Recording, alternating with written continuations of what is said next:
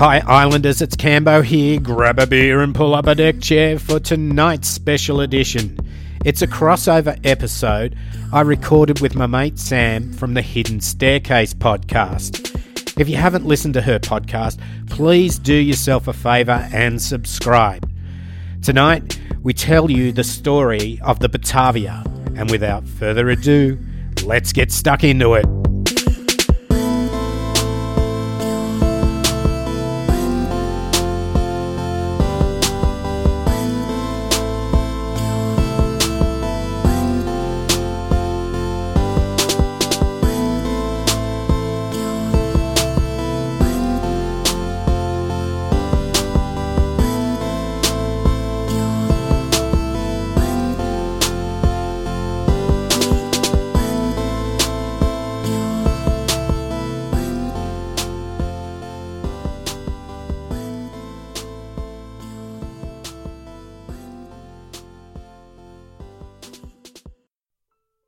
Close your eyes and imagine a room.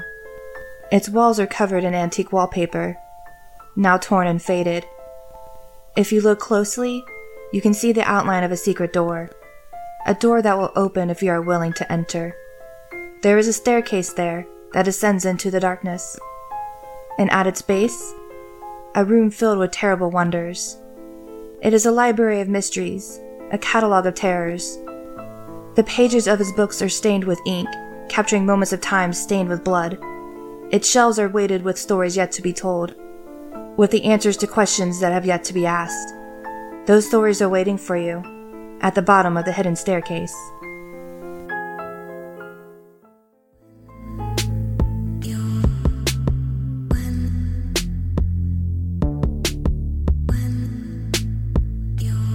The story of the Batavia was one of the most mysterious sea disappearances after it vanished in 1629. There'd been numerous searches in effort to locate the missing ship, and it wouldn't be until 1963 the wreckage of the missing ship would be found. Combined with what was found on a nearby island, it became one of the most horrific mysteries in history. But before I get to the mutiny of the Batavia, I need to tell you a little bit about the Dutch East India Company, or VOC. It was originally established as a chartered company in 1602, when the Dutch government granted it a 21 year monopoly on the Dutch spice trade, a pioneering early model of the multinational corporations that we have today. The company is also often considered to be the world's first true transnational corporation. In the early 1600s, VOC became the first company to issue bonds and shares of stock to the general public. It was also the first to be listed on an official stock exchange. As the first historical model of the quasi fictional concept of the megacorporation, the VOC possessed quasi governmental powers, including the ability to wage war, imprison and execute convicts, negotiate treaties, strike its own coins, and establish colonies. That sounds like a nice place to work.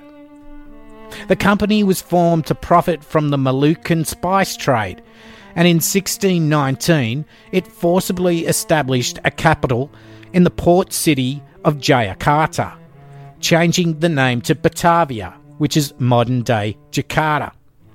Over the next two centuries, the company acquired additional ports as trading bases and safeguarded their interests by taking over surrounding territory. So these guys were the number one in the world trade between Europe and Asia. Now we need to know a little bit about one of their ships, the Batavia. It was built in Amsterdam, Dutch Republic in 1628 and armed with 24 cast iron cannons and a number of bronze guns. On October 27, 1628, the newly built Batavia, commissioned by the Dutch East India Company, sailed from Texel to the Dutch East Indies to obtain spices. It was sailed under the command of Francisco Pelsaert, and Arian Jacobs was serving as a skipper. There were 322 people on board, which included families, children, and soldiers that guarded the spices that were being transported. The ship also carried massive amounts of gold and silver in order to purchase additional spices. There were multiple chests filled with works of art and jewels that were also to be sold to the Mogul of India. The emotions were already at a high due to Pelsaert and Jacobs not getting along. They previously had an altercation in Surat when Jacobs became drunk and insulted Pelsaert in front of merchants. He was publicly stripped down and made an example of. It's not known if Pelsaert remembered this encounter, but Jacobs did. The route that the VOC ships would take was to leave Amsterdam and head through the English Channel towards the east coast of Brazil, rather than head towards the west coast of Africa, where the ships could be becalmed for days or weeks. Violent storms in the North Sea separated most of the ships which left the Batavia, Assendelft, and the Buren in a group that had sight of each other. As they came to the southern latitudes, around 40 degrees south, they would encounter what's called the Roaring Forties. This would speed them across the southern Atlantic and southern Indian Oceans towards the Cape of Good Hope at not quite the southernmost point of Africa. Here they stopped and took on supplies.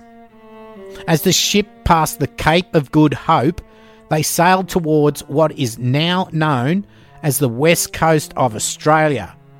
But Jacobs intentionally steered the ship away from the two other ships in the fleet. His co conspirator was Jeronimus Cornelis, a bankrupt pharmacist who was fleeing to the Netherlands. They couldn't take over with just the two of them, so in order to try and gain sympathy and recruits, they tried manipulating the commander into giving out unfair punishments. One plan was the molestation of a merchant's daughter, Lucretia Jans.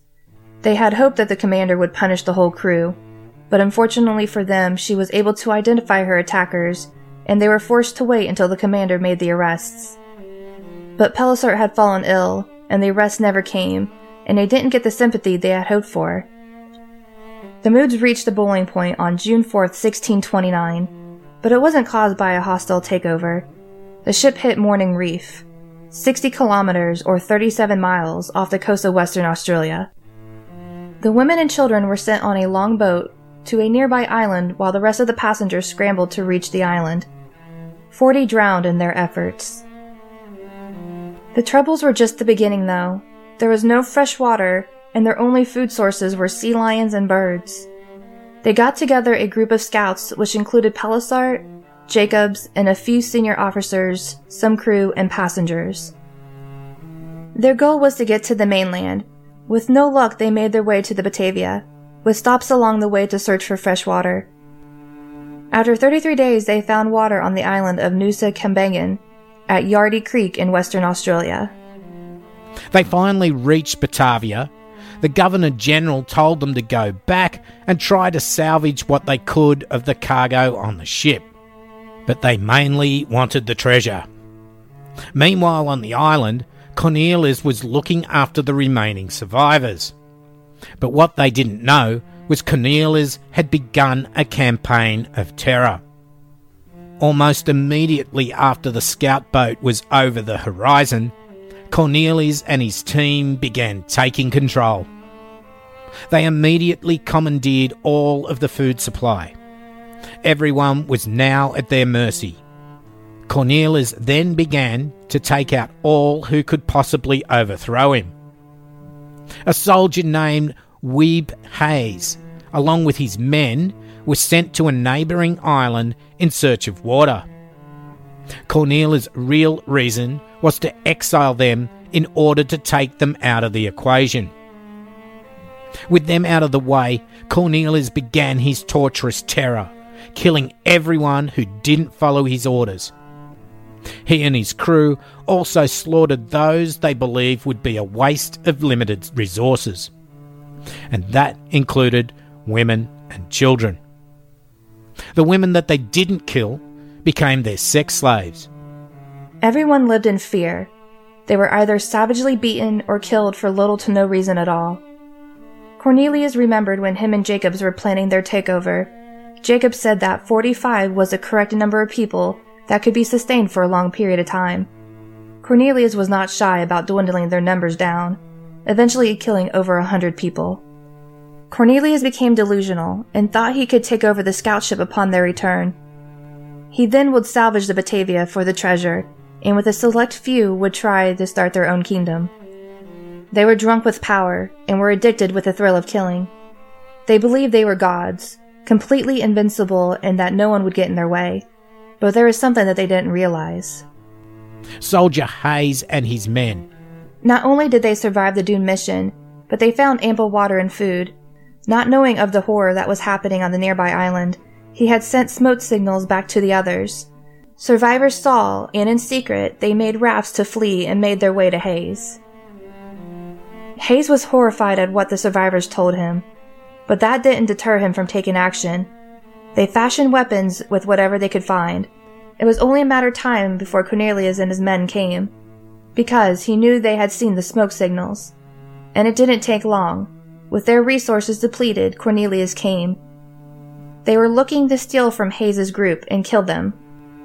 It didn't end well for Cornelius and his men. The mutineers were driven back and Cornelius was captured. The mutineers suffered a heavy loss. However, they managed to regroup under the new command of Wouter Lewis. They were better prepared the second time round. They were heavily armed with firearms they were able to salvage from the Batavia. They hit hard, and Hayes and his men were almost defeated. But on the horizon, Hayes saw the rescue ship. He was able to sneak away and he made his way to the ship. After Hayes explained to Pelsaert what had happened, the balance of power shifted. He told of the planned mutiny and all of the senseless death. With combined forces, they were able to overcome the mutineers and put an end to the slaughter. A trial was organised there on the island. Many of the mutineers were sent to the nearby Seal Island and were executed. Cornelius' punishment for his crimes, his hands were cut off and was hanged. He never once showed any remorse for his actions. Louis and some of the other conspirators were banished to the mainland of Australia, never to be heard from again. The remaining mutineers were taken to Batavia to be tried, and most were executed. Hayes was hailed as a hero and was promoted by the Dutch East India Company. Unfairly, Pelsaert was accused of being careless in his duties. They said he should have felt that something was wrong. As a punishment, most of his assets were frozen. Out of the 322 passengers and crew, only 68 survived. It wouldn't be for another 300 years that their story would truly be understood. Well, what did you think of Murder Island? Will you come back for another?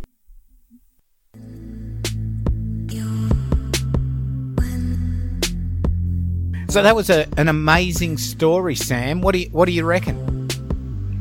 Well,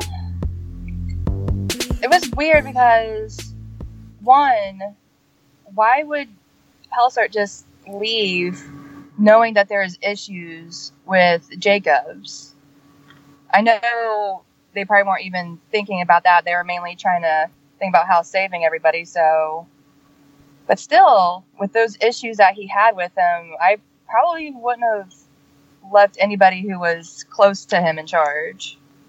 Well, I, I guess what it gets down to is they had no water or food on that little island, and these journeys were absolute epics. They just took months and months and months. And the only way any of them could survive, and it's not so much survival, I don't think, it's more getting the treasure as well. So if he takes off with a few people, tries to find supplies, and some help, he can come back and it, okay, he does uh, rescue some of these people, and some of them I think were wives of wealthy men, but he can get as much of the treasure back to where it was supposed to go in the first place. Yeah, to a point. I mean, when you read through everything, I know that he was more concerned at the time with trying to rescue everybody. And was it the governor who was like, no, you need to go back to get the treasure? Pretty much. Yeah. yes. Yeah, there was a big thing for the money. I mean, they did want to get the people back. Like I said, you know, some of them were wives and all this. But now, this Jacobs guy and Cornelius, they were pretty dodgy guys. So, yeah, he did leave them on the island. I guess in a million years, he didn't realize he was they were going to go that crazy. Yeah, I mean, well, plus spending all that time on a ship, every anybody actually is a subject to go a little nuts, but the depravity of Cornelius, I don't even think Jacob actually fully realized what he was getting into with that guy. Yeah, and they'd worked out that they needed about 46 people they could uh, they could survive with what they had. So they were just killing people left, right, and center, and there was wasn't much anyone could do about it until those first lot of guys were able to get away, find a little bit of food and water, and then come back and attack. And it wasn't until uh, Pelsaert came back that they were actually able to kill the mutiny off. And they did get what they deserved, didn't they? He got his hands cut off and hung. And it still didn't even phase him. No. I mean, he, he didn't show any remorse whatsoever. So I think he was properly mad. I don't even think I had anything. I mean, yeah, probably. I'm not sure. Maybe the heat was bad or what, but I think he just fell off his rocker and didn't even care anymore. Yeah, looking back, like I said, these epic journeys, and I don't know what he thought he was going to accomplish. Because what what was he going to do? Get an some sort of island and make a castle on there, and set up I don't know some sort of community. I mean, he's shown the people that he's got he's quite willing to kill them all off. So it's not like everyone's gone, oh, okay, we've, we'll go off to an island with you with all this stolen stuff and we'll make our own country. No, yeah, definitely. Because, especially because since there's, of course, no GPS or anything, if he was managed to find a ship and get his crew off of the ship, they'd have really no way of finding them. So I think that was part of his reasoning is like, well, we can get a ship, we can get away, nobody will find us but still to kill all these people off. Yeah, I think that's that was where they've gone crazy. Yeah. He, like and I said, the thing that it. got to me, yeah, the thing that got to me the most was um, killing this, the children because they couldn't contribute anything. I'm like, come on now, you don't you don't have to kill the children. And and it's funny because Australia is such a huge place right there, but it's it hasn't been you know, developed. So there was absolutely nothing there that they could get. And it's this huge place. It wasn't like they could just get onto Australian's mainland and, uh, you know, start eating stuff. They didn't have the skills to survive in the Australian bush. Yeah, because Hayes was able, as soon as he was um, sent off with his men, he was able to find plenty of food and stuff. So, I mean, regardless of if Cornelius was off his rocker, I mean, I think that was just his mindset as soon as he even got to the island. He was just like, I'm just going to start killing everybody off. I'm not even going to wait to see if we're able to find anything. I just need to make sure I get my team in place to try to take over when they come back. Yeah, it wasn't until 1963 that a lot of the mystery was solved and the horrific things that happened during the shipwreck. Yeah. I mean, which is pretty surprising because one, I read through um, Pelsaert's journal, and then with the news, um, not the news articles, the publishings that I read from that time, it's hard to believe that it really did get lost and with the time because it was just so disturbing and so bloody. It's hard to imagine that something like that would just kind of fall through the cracks. Well, that was a good story, wasn't it? It, I mean, it really was. When I was researching, the more I read, the more I was looking into it. I'm like, God, this this is insane. I just don't know why or how this even happened. But of course, with being on a ship for a long time with deep seated anger, I mean, it's always possible, but that just to that depravity, it just baffled me. I mean, I, I don't know. It was, it was just a crazy story. And it, it gets down to greed sometimes and what people will do for money. Oh yeah, especially with Cornelius being a bankrupt pharmacist. I mean, I could see why he was more into the money and starting his own new life.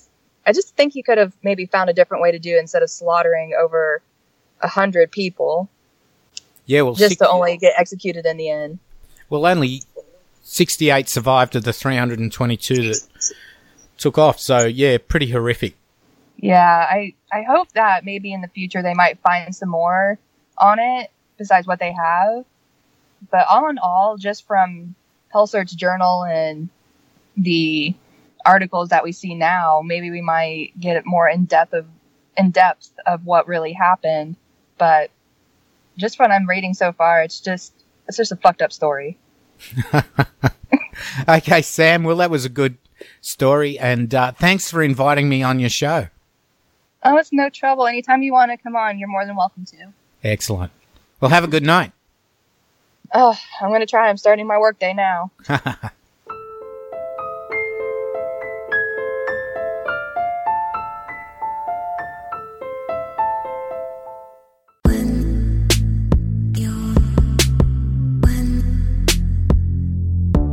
So that's the end of the first crossover episode I've done, and again, thanks to Sam from the Hidden Staircase for setting it all up.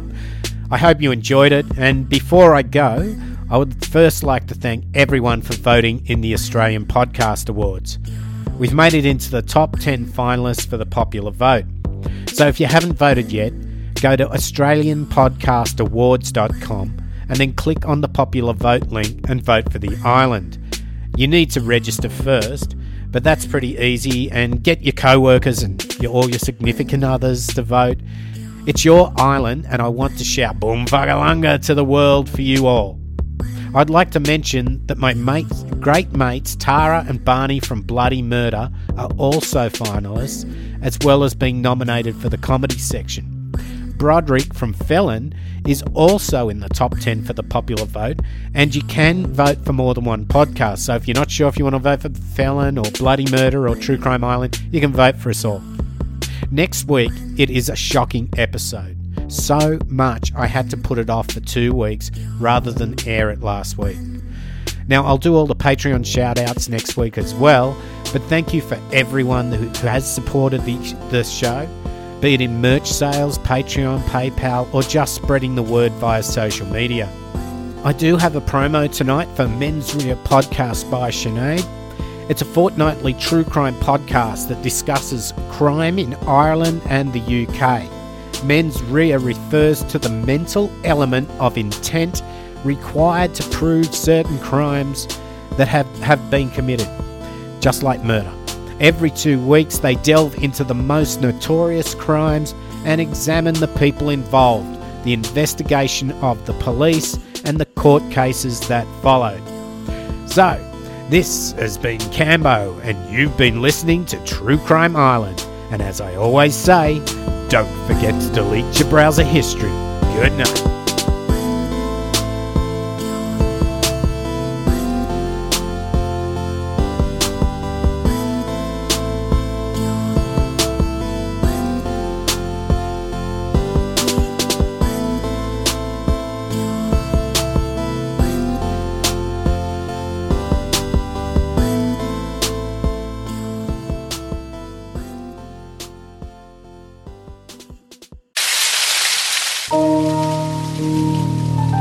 Mens rea is the legal principle of intent that must be proved in a number of crimes, such as murder. It means literally the guilty mind. The Mens Rea podcast explores the most notorious crimes from Ireland and the UK and the court cases that followed. Every fortnight, a new case is discussed. So if you like hard hitting, in depth true crime podcasts, head on over to Apple Podcasts or wherever you get your podcasts from and subscribe to the Mens Rea podcast today.